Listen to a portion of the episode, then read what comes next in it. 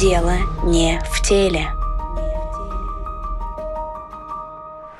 Здравствуйте, это подкаст «Дело не в теле», в котором мы говорим о влиянии эталонов красоты и бодипозитива на здоровье. Меня зовут Эвелина Жембровская, я волонтер-медик и ведущая этого подкаста. Сегодня у нас в гостях врач высшей категории и заведующая приемным отделением кардиоцентра Анастасия Глебовна Такант. Здравствуйте, Анастасия Глебовна. Здравствуйте. И мы сегодня будем обсуждать вообще, как лишний вес и ожирение влияют на здоровье сосудов и сердца. Вот если честно, мне кажется, что вокруг прям очень много социальной рекламы про то, что есть инсульт. Даже вот где-то лет с 10 чуть ли не видела такую социальную рекламу. Даже это было модно выкладывать в разных э, группах ВКонтакте, как узнать, что у человека инсульт. И при этом очень много говорят про тромбы, но как будто бы люди про это слышат, но начинают об этом думать только тогда, когда у них начинаются проблемы. Вы вообще это в практике своей замечаете какую-то тенденцию? Или, ну, там, среди знакомых, как врач? Или все таки как-то стало лучше или хуже там со временем? Ну, к сожалению, у нас есть молодое поколение, а есть пожилое поколение. Это тем, кому за 60, и такой пропаганды в их молодости никогда и не было. Более ответственно к своему здоровью относится более молодое поколение, потому что оно уже со школы начинает понимать, впитывать и ну, как сказать, на подкорку записывать вот эту информацию про инсульты, про физическую активность, про отказ от курения. Тем, кому за 60 не было такой пропаганды здорового образа жизни, заботы о своем здоровье, потому что у нас, ну, было мало телевизоров у этих, этого поколения. И мало времени. И мало времени, да. То есть у нас был завод. Не было... Это сейчас сидят в соцсетях, а, смотрят телевизор, интернет. То есть доступность, она нам больше информативная. Когда к тебе приезжает бабушка там 80 плюс лет, ой, зачем мне этот телефон? Я вообще ничего не смотрю, не слушаю, поэтому ему узнавать-то неоткуда. И наблюдение такое, что ну, чуть-чуть в лучшую сторону движется, конечно, эта ситуация, но большей части это у женщин. Угу. У женщин гораздо больше заболеваний. У женщин гораздо больше внимания к своему здоровью. Ну, это да, это есть такая проблема, что даже если болит очень сильно, особенно там какие-то э, вещи, которые связаны с проктологией там или урологией, мужчину очень тяжело затащить. Ну, жена его туда затащит. Да-да-да. Ну, все равно, как бы люди-то более-менее осведомлены, то, что вот э, будешь много кушать, будут какие-то проблемы со здоровьем. И вот есть ли какие-то вот прям заболевания, которые связывают с лишним весом, весом, но по факту это вообще никак не имеет общей связи. Нет, у нас пациенты чаще всего свой лишний вес связывают с тем, что, ну, у меня мама полная была, угу. а у меня там, я не кушаю ничего угу. подобного. И чаще всего они лишний вес только с своими коленями связывают, к сожалению. Ни с сахарным диабетом, ни с артериальной гипертонией, ни с ишемической болезнью сердца. Вот колени болят, одышка у меня из-за лишнего веса, а не из-за того, что уже сердце настолько изношено, и ему приходится качать эти лишние литры крови из-за избыточной массы тела, они с этим никак никак, к сожалению, не связывают. Угу, ну, так грустно. Даже вот у вас же все равно есть же выросшие дети, которые там имеют какие-то пороки сердца. Хотя я вот даже слышала такую информацию, то, что когда мама ну, полная, достаточно даже с ожирением, а у ее ребенка выше риск пороков рожденных? Тут не выше риск пороков, а женщины, которые в беременность входят с ожирением, они рискуют своему ребенку передать риск образования сахарного диабета и артериальной гипертонии. Но, естественно, если привычки в семье есть много кушать, то они будут переданы твоему ребенку в том числе. Тогда давайте определимся, вот какие 100% заболевания приводят именно лишний вес и ожирение. Прямая связь это с сахарным диабетом. То есть угу. чем выше, тут даже ожирение определенного типа, это абдоминальное, чем э, шире талия, тем рисков получить сахарный диабет в течение ближайших пяти лет у вас ну, на процентов 50-60 возрастает. Так же, как и артериальная гипертония каждые 10 килограмм это 200 миллилитров лишней крови в вашем организме, и это все необходимо перекачать сердечной мышце. Если она рассчитана, допустим, на 3,5-4 литра в среднем, то при ожирении это будет уже 4,5-5 литров. И каждый э, толчок – это напряжение для сердечной мышцы, это старение сосудов, старение самой сердечной мышцы ускоряется. То есть гипертония, сахарный диабет – да. Для ишемической болезни сердца это тоже характерно, избыточная масса тела, потому что подвижность пациентов обычно снижается, и они начинают кушать столько же, а двигаться меньше. Но это не причина таковая ишемическая болезнь сердца, это один из факторов, который будет утяжелять ее течение. Вот давайте тогда начнем с атеросклероза и сахарного диабета. Они, в принципе, очень достаточно взаимосвязаны между собой. Так вот, и, э, ну, Вообще, каждый из нас учился в школе, в том числе и слушатели, и были уроки биологии, в которых рассказывали про то, что вот есть тромбы, они помогают там предотвращать кровотечение. И при этом у нас часто такая история, от чего бабушка умерла, там, или какая-то старая родственница, или чья-то. Да, тромб оторвался, как-то вот так про это говорят, и вообще, насколько это сильно взаимосвязано, что вот, ну, тромбы, ну, дайте мне тогда волшебную таблетку, вдруг у меня противоположная болезнь, как вот эта викторианская гемофилия, которая страдал у нас цесаревич. Я вообще все препараты рекомендую пить только по назначению врача, не потому что соседка пьет, мама пила, там муж пьет. Особенно БАДы. Ну, БАДы, да любые, особенно аспирин в том числе, потому что если не диагностированы болезни, принимать таблетки профилактически не рекомендуется. А у нас поэтому такое негативное отношение к препаратам для разжижения крови, почему у нас пациенты с ишемической болезнью попьют месяц мне хорошо и перестают пить, потому что, а вот у моего соседа случилось кровотечение. Но если сосед без диагноза пил эти препараты, то, конечно, у него будет кровотечение. Всегда взвешивается доктором, рассчитывается риск пользы этих препаратов. Но образование тромбов – это острое состояние, которым осложняется течение ишемической болезни сердца. Мы кушаем жиры не обязательно быть с ожирением, да, то есть мы съедаем жир. А жиры бывают разного качества. Есть очень хорошие жиры, полезные, они содержатся в рыбе, в орехах, в растительных жирах, которые никто не жарит. То есть оливковое масло это хорошо, но если на нем не жарить баранину. Рыба это хорошо, морская рыба это прекрасно, там содержатся хорошие жиры, как называется, липопротеиды высокой плотности, они защищают вас от отложения жировых бляшек. А есть жиры, которые мы съедаем, это трансжиры, это жареное сливочное масло с салом, и вот эти трансжиры как раз-таки нас и губят. Аспирин предотвращает острое состояние. А статины, это препараты, снижающие холестерин, выработанные в печени, они предотвращают образование бляшек. Нет бляшки, тромб не образуется. Тромб образуется, вот вы все правильно вначале сказали, да, то есть это профилактика, чтобы не стекли кровью. В организме, когда происходит острое состояние, бляшка рвется. Организм не знает, где проблема. Он думает, что вы как будто порезались. И пытается этими тромбами закрыть разорванную бляшку. Если бляшка гладкая, она не рыхлая, она не воспаленная, с ней таких ситуаций не случается. Поэтому всегда должен вас лечить врач. Аспирин вас спасет от э, образования тромбов в 30% случаев. Но если нет бляшки, рваться нечему. Мне кажется, зрители сейчас... Зрители. Мне кажется, сейчас э, слушатели просто такие бляшка. Бляшка. Что это такое бляшка? Но по факту она же образуется от большого количества как раз-таки жиров в организме. Не всегда.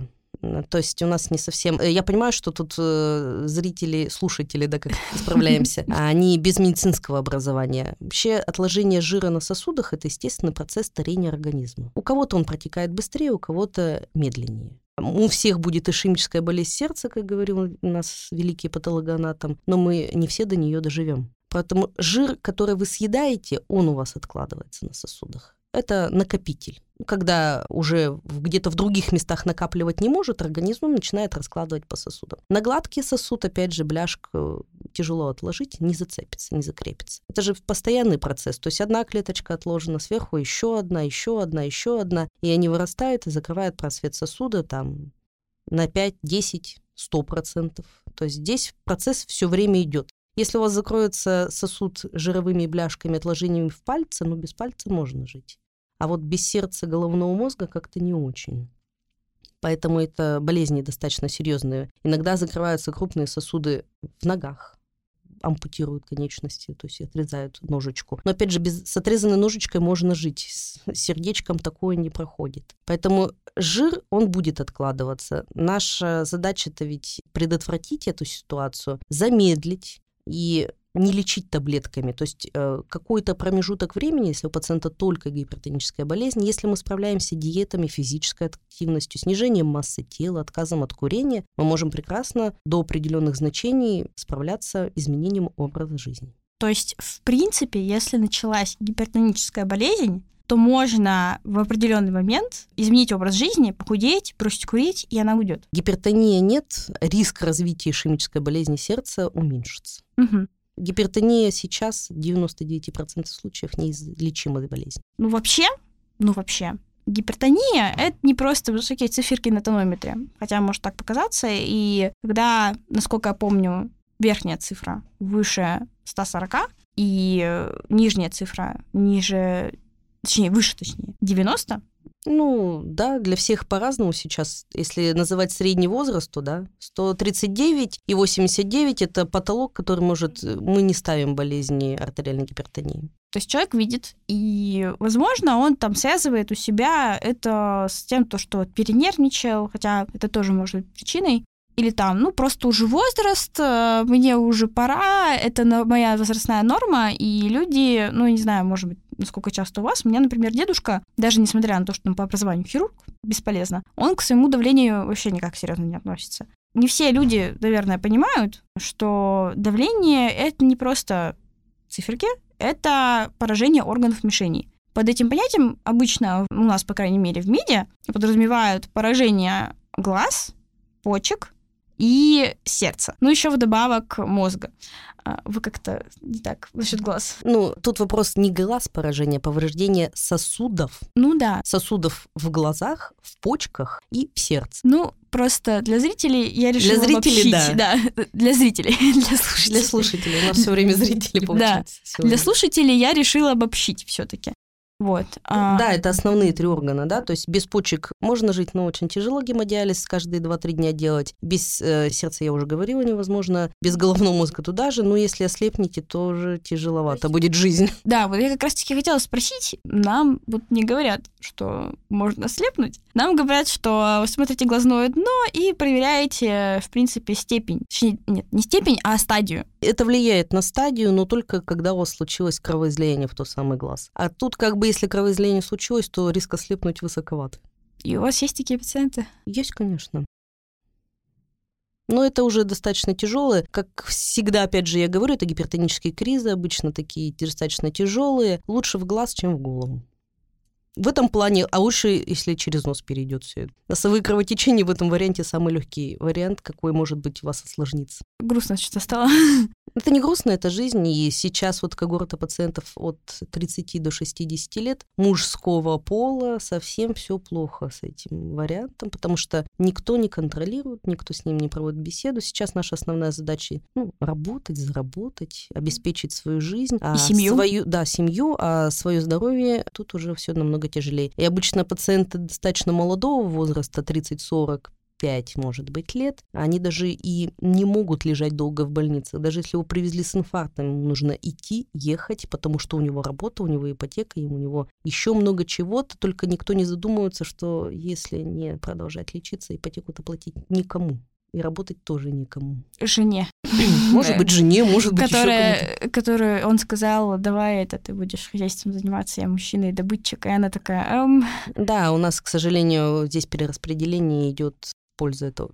Мы сейчас пытаемся выйти на мировой уровень, да, то есть чтобы вот продолжительность жизни мы пытаемся увеличить, mm-hmm. мы пытаемся увеличить здоровье нации, но когда у нас устои еще предыдущих поколений, у нас не получится. То есть, как говорится, общество нетрадиционное, а традиции остались. Понятно, молодежь сейчас меняется, да, то есть равноправие, большая активизация, социализация и общение мужчин, да, то есть они могут сейчас даже к психологу сходить, что удивительно раньше было, да, со стрессами бороться. Сейчас есть э, группы массовой разгрузки, допустим, mm-hmm. да, вот, борьбы со стрессом на работе и так далее. Сейчас это не стыдно. Ну, какой мужчина в 60 лет пойдет сейчас у нас в эту группу заниматься? Никакой, потому что считается стыдно заниматься своим здоровьем, стыдно быть больным, стыдно быть недобытчиком в семье. Сейчас, к счастью, этот процесс нивелируется, но вот промежуток от 30 до 60 он у нас потерян пока. Ну, давайте, получается, вернемся к глазам. То есть, в принципе, вообще в гипертонической болезни три стадии. Первая это когда, насколько я знаю, циферки, а нет? Первая стадия это когда у вас все хорошо, кроме повышения цифр давления. Никакой орган не поврежден, никакой болезни сопутствующей нет. Когда вот самое начало без осложнений. Ну вот, циферки получается. Только циферки. Но как бы уже, в принципе, можно это артериальное давление как-то минимизировать, изменением образа жизни. Ну, до определенной степени. У нас же, кроме стадии, есть степени. Давление 180, к сожалению, изменением образа жизни вы не минимизируете. Вот снижение массы тела вы можете уменьшить количество таблеток. потому что оно, естественно, не распределяется на массу организма. Вот первую степень здесь возможно сдерживать, и если это выраженное ожирение, третьей там, степени, ну, индекс массы тела, когда у нас выше 40, то есть тогда здесь, если 10-15 килограмм, может и стабилизироваться давление, там отказ от соли поваренной, еще другие как бы коррекции, если ну, курит, и физическая активность, опять же, помогает очень хорошо стабилизировать давление, потому что правильная физическая нагрузка, она при правильной физической нагрузке вырабатываются определенные вещества, как раз таки стабилизирующие артериальное давление. А здесь, если сразу высокие цифры давления, то нет. Но это в помощь. То есть вы будете тогда пить просто меньше препаратов. То есть или 5 таблеток или 2. Это очень большая разница в перспективе того, что на данный момент не запретено препаратов, лечащих артериальную гипертонию раз и навсегда. Тогда вот перейдем ко второй стадии. Это когда, насколько я знаю, есть структурно-функциональные изменения, но функция пока что органа сохранена. Вот. И а вот на этой уже стадии там почки, печень, сердце, также мозг. Есть ли какие-то обратим, обратимые изменения? Или это уже багаж, который человек, ему придется его носить с собой? Ну, допустим, один из э, поражений органов мишени это гипертрофия левого желудочка, mm-hmm. да, то есть разрастание сердечка, когда ему ну, оно больше, чем оно должно быть с толстой стенки. Если давление стабильно, этот эффект можно убрать на самом деле. То есть если вы стабилизируете в течение года-двух, есть препараты, которые обратно восстанавливают сердечную клеточку, да, то есть ремоделирование миокарда, ингибиторы, сортану, вы учащиеся на третьем курсе, наверное, знать. Да, то есть этот препарат может уменьшить размеры сердечной мышцы, и тогда, если это единственное, вы можете вернуться вспять. То есть поражение органов мишени есть обратимые, есть необратимые. А какие необратимые? Ну, необратимые нефронов в почках, почечных клеточек у вас дано одних и на всю оставшуюся жизнь, к сожалению. Поэтому больше вы их не сделаете. Опять же, есть ассоциированная болезнь, сахарный диабет. Оно сейчас уже влияет на стадию, но если не поражены другие органы. От сахарного диабета излечиться тоже, знаете ли, достаточно тяжело. Хотя есть такая страна Япония, mm-hmm. у них очень большой процент, то есть у них любимая физическая активность, да, сумоисты, то есть их э, спорт да, как раз на сумоистах, они и испытывали лечение диетотерапии, да, то есть после завершения карьеры они худели до нормальных индексов массы тела, у них у 90% сахарный диабет в конце карьеры стоит, и 50% диагноз снимался. То есть, ну, это а выраженное ожирение. 50? Ну, остальные 50 просто не до конца худели, я вам сразу скажу. А-а-а. То есть если вы скинете с, с 200 килограмм до 90 килограмм, то диабет, скорее всего, будет снят, потому что ожирение ведет к диабету второго типа. То есть инсулин в нашем организме вырабатывается, тот, который снижает нам сахар. Но просто через все эти жировые клетки, массивно выросшие, он не пробивается. То есть проблема в транспортировке. Когда жировая клетка массивно сокращается, она вместить обратно можно. Нет, она не то, что она дает проникать этому инсулину между собой. Ну, организм, он не глупый, не знаю. Абсолютно. Нет, и опять же, строгое соблюдение диеты при диабете – это основа лечения. Мы можем давать миллион таблеток, но если пациент продолжает кушать хлеб белый и заедать его пироженкой, то это как бы достаточно тяжело с этим бороться, даже препаратами, подкалывающимися в живот. Mm. Вы про Зимпик, да? Или Иркутик? Нет, ну Зимпик, слава богу, он аппетит снижает. Ну, дорого. А с почками что? Ну, тоже... Почки нефроны невосстановимы. Ну, невосстановимы. А вот, насколько я знаю, когда уже почечная недостаточность, там, ну, гипоальпинемия, и ну да, ее можно уменьшить, а, можно даже стабилизировать, но, как показывает практика, если есть выраженная потеря белка через мочу, то вот эти белковые молекулы, они уже образуют дыры в почках. То есть угу. э, уменьшить, да, вылечить крайне редко. И вот я, насколько знаю, она еще, вот если она появляется, ну, в анализах, то это уже больше гораздо влияет на сердечную недостаточность, чем, ну, даже не знаю, с чем сравнить, но она повышает сердечную недостаточность в 16,5 раз. Это связано с тем, что у нас почка не только фильтрует нас от э, шлаков, которые образуются в организме, да, то есть выводит с мочой все то, что мы там наели, напили за день, а с тем, что у почки еще много разных функций. Одна из них — регулировка давления. Если почка повреждена, она будет вырабатывать вещества, которые будут вам повышать давление. И, естественно, это все будет сказываться на сердечной мышце. Это замкнутый круг, на самом деле, от которого очень тяжело избавиться. И когда мы видим пациентов, у которых уже повреждение есть почек, мы понимаем о том, что нам будет тяжелее лечить данный контингент. А есть ли пациенты, которые вот себя, так скажем, ну, не знаю, насколько это правильно говорить, довели до гемодиализа? Довели, нет, довели. Это маленький процент, кто себя довел, потому угу. что почечная недостаточность не очень хорошо сказывается на самочувствии. Это надо прям себя очень не любить довели и чаще всего получают гемодиализ, это все-таки пациенты э, с гломерулонефритами, это врожденные патологии, или с травматическими повреждениями. Наши гипертоники ну, к гемодиализу приходят достаточно поздно. Это годам к 70 чего-нибудь там. Ну, есть, конечно, отдельные личности, которые не любят себя совсем, а, но должна быть все-таки какая-то дополнительная патология, это вот опять же об отложении жира. То есть жир будет откладываться в сосудах, питающих почку. А вот если это сочетание, то риск потерять почку значительно вырастает. Опять мы вернулись к атеросклерозу, который Они грустный. никак не разделяются, к сожалению. Ну да, это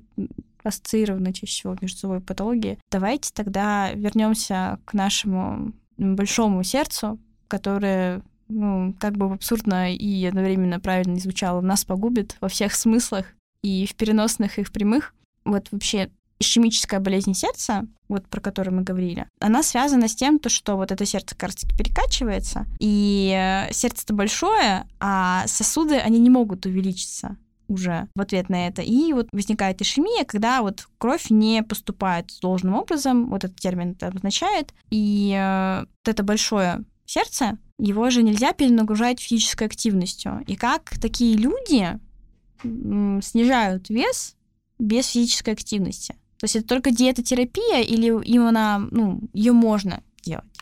Значит, в любом случае физическая активность должна присутствовать в организме. Я не говорю о том, что человек должен при массе тела 150 килограмм начать сразу бегать марафоны. Это может быть абсолютно невыраженная физическая активность. У нас ишемическая болезнь сердца, она бывает нескольких типов.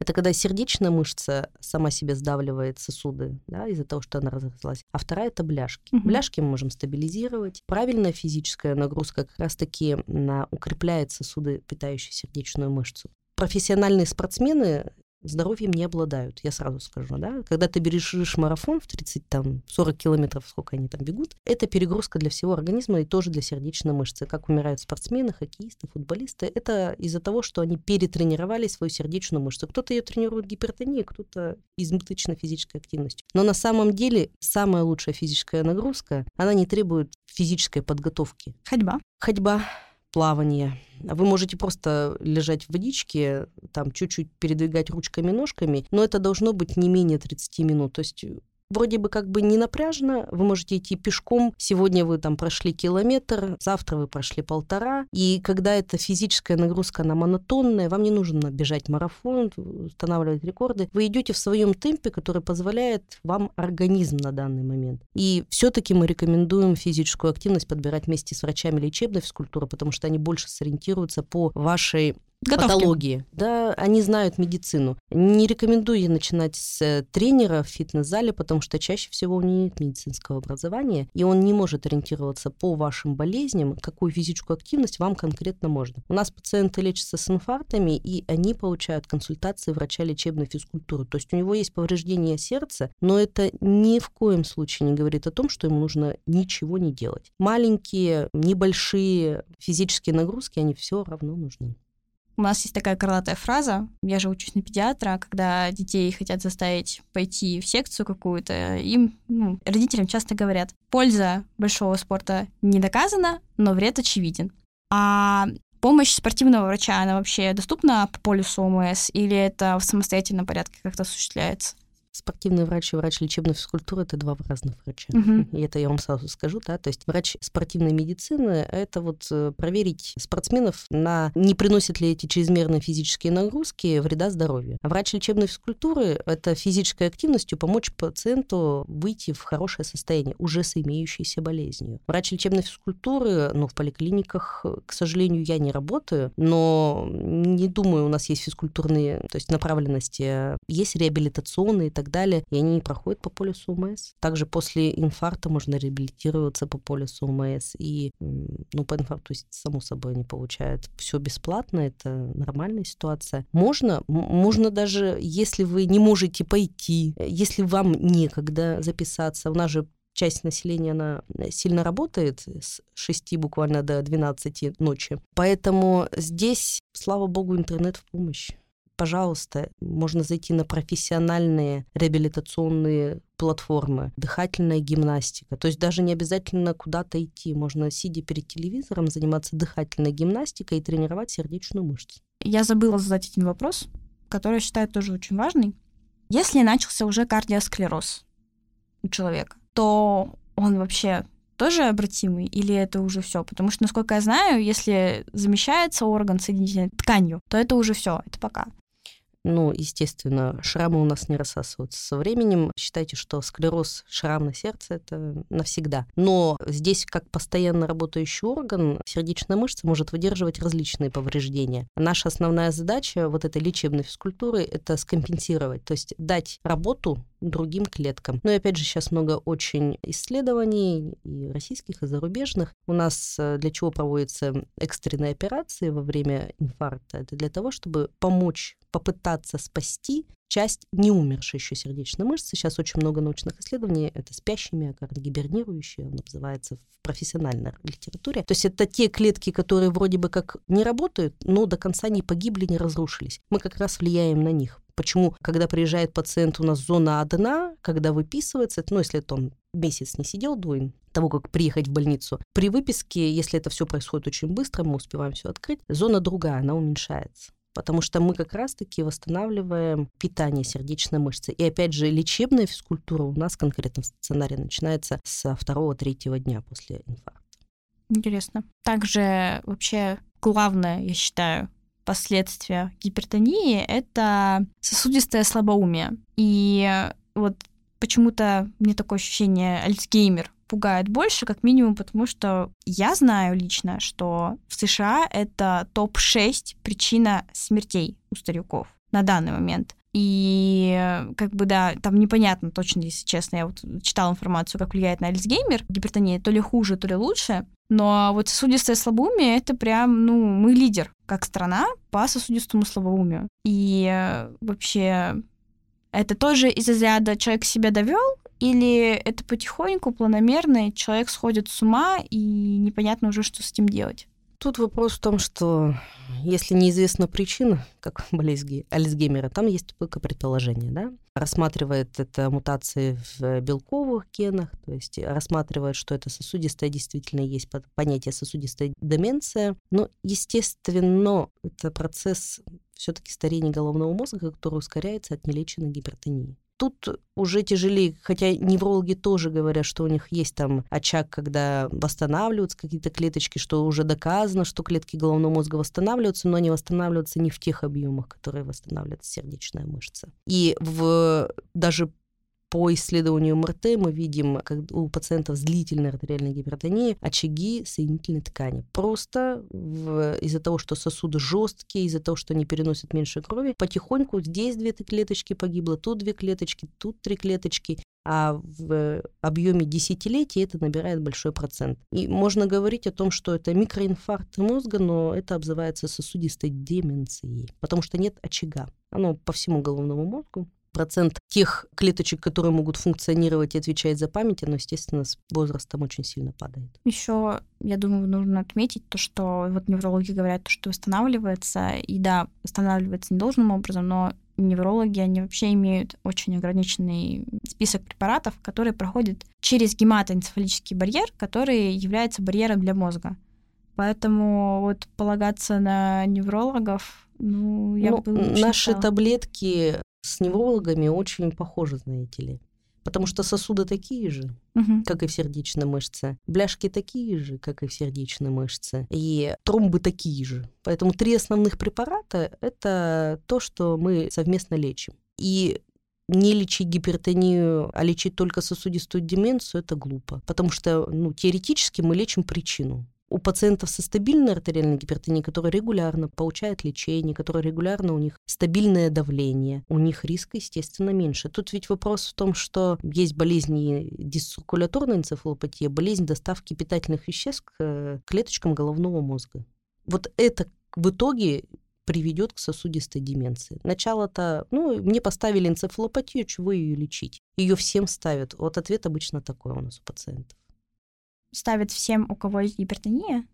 ставят всем в 60. ну, вот они говорят, вот мне же что, мне уже 60, у меня есть энцефалопатия, это нормально. У нас для людей какие-то диагнозы, они почему-то считают, что это нормально. У меня есть бабушка моя личная, двоюродная, но ей 86 лет, она давление держит 120 на 80 принимая регулярно таблетки. Ее это не напрягает. То есть она понимает о том, что она достаточно активная, и она читает газеты, смотрит телевизор. Она больше меня смотрит телевизор значительно, потому что у нее больше свободного времени. И у нее есть признаки уже как бы старения мозга, но они не так прогрессируют, потому что давление у нее всегда стабильно, сахар у нее всегда хороший. Она следит за собой, у них так принято. И вот я считаю, что все вот эти вот проблемы, потому что у нас нет формирования с детства, что необходимо заниматься своим здоровьем. Также лишний вес и ожирение могут приводить к аритмии. Насколько я знаю, именно за счет того, что вот возникает гипертония, а потом уже может подцениться аритмия. И вот тут вот уже, если аритмия сочетается с атеросклерозом,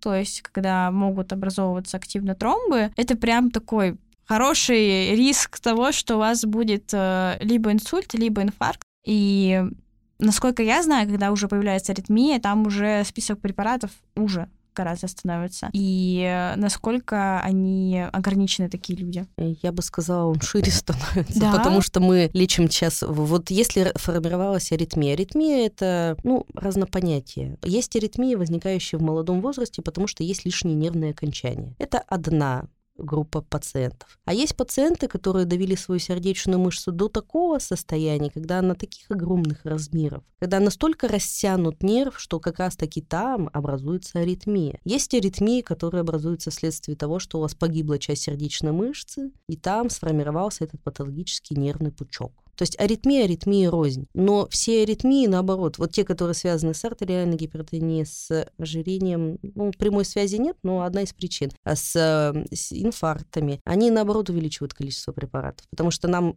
кроме тех, которые бы помогали от ишемии, от гипертонии, нужно давать, которые бы помогали от аритмии. Нас, пациентов с выраженным ожирением не могут взять на операции по удалению этих аритмий, потому что, ну, не бесполезно. На тряпочки вместо сердца, очень тяжело выполнять оперативное лечение. И опять же, когда Риск выше. Риск выше, потому что через жир приходится очень долго-долго-долго-долго идти. А мы же колем руку, ногу, то есть, э, и, естественно, если там вот этот фартучек из жировой ткани с живота прикрывает все сосуды, через которые мы работаем, конечно, мы шансов на то, что успешно прооперируем, ну, очень немного. И мы заставляем худеть пациентов для того, чтобы повысить положительный эффект от операции. Некоторые, наверное, еще на бариатрию надеются. Или на таблетки? Бариатрия такая, знаете ли, отдельная тема для разговора, потому что у нас лишних органов в организме нет. И желудок воспринимает... То есть у нас все так радостно смотрят американские, видимо, передачи. У нас меньше про это говорят. Когда убрали желудок, и он стал вместо там 300 килограмм весить 90, все очень замечательно, но никто не показывает вторую сторону этой медали. О том, что желудка нет, или его в обход пошили, да, то есть у вас нет части 12 перстной кишки, которые участвуют у в переваривании пищи. Про бурят. Да, и э, там потом таблеточек становится очень много, потому что по-другому питательные вещества, витамины вы не получите. Бариатрия, худеть, надо зашить рот.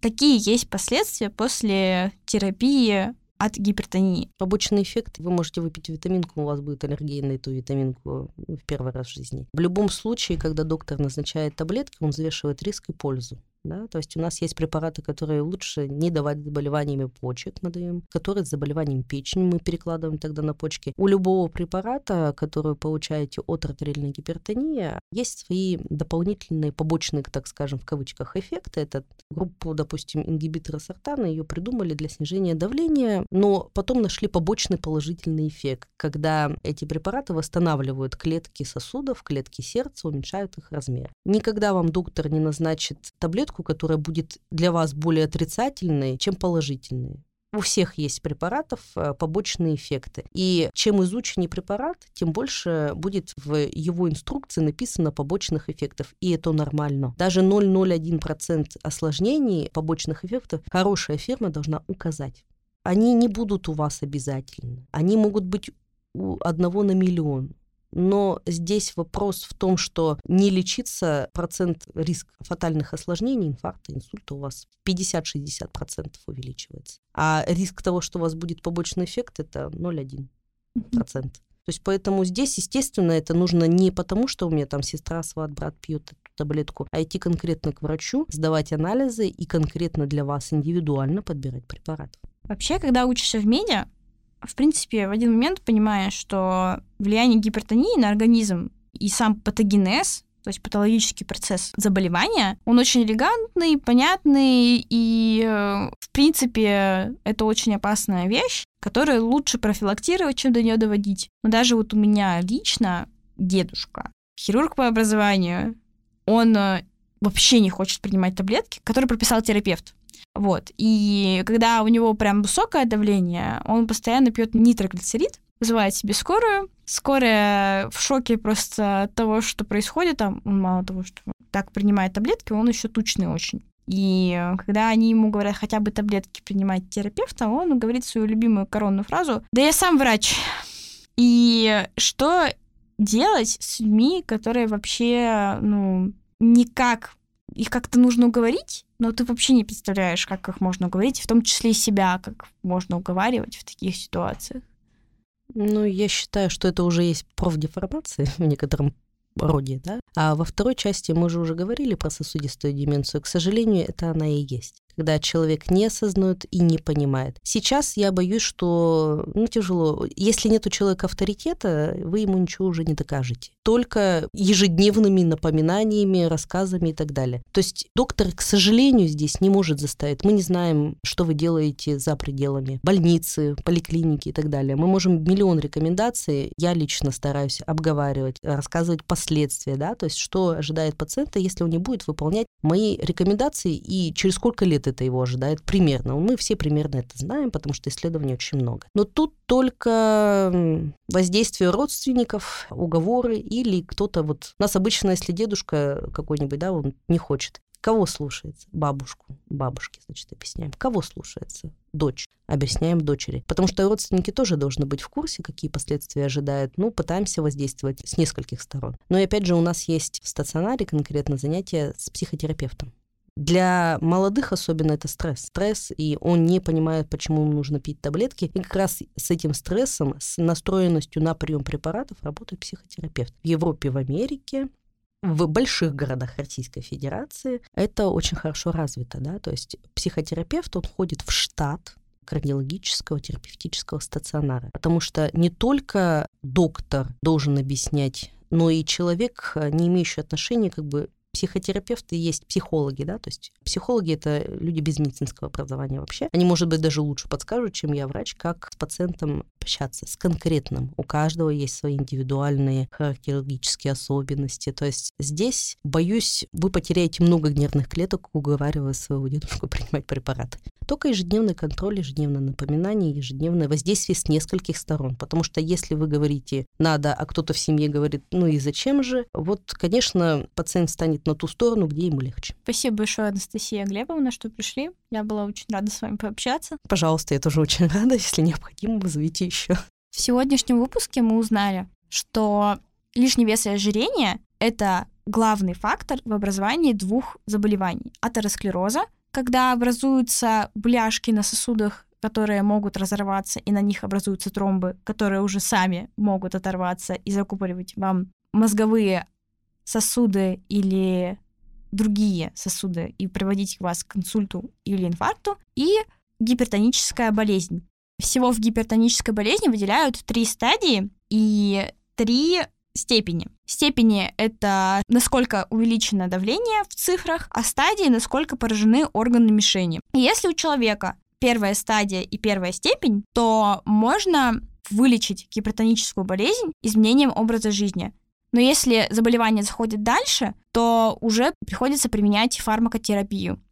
Человек при гипертоническом кризе, когда артериальное давление резко сильно повышается, может э, получить отрыв тромба и получить повреждение органов, особенно органов мишеней. Это может привести к слепоте, к поражению почек и к инсульту. Но также еще может приводить при постоянном повышенном давлении у человека регулярно закупориваются маленькие сосуды в организме, и у человека могут возникать нефропатия, поражение почек с почечной недостаточностью, а также сосудистая деменция. При этом, когда сильно много повреждений в этих сосудах, и крови недостаточно для органа, в этом органе ткань замещается на соединительную и возникает склероз. И это уже состояние никак уже нельзя обратить вспять. Спасибо большое за внимание. Ждем вас в следующих выпусках. Дело не в теле.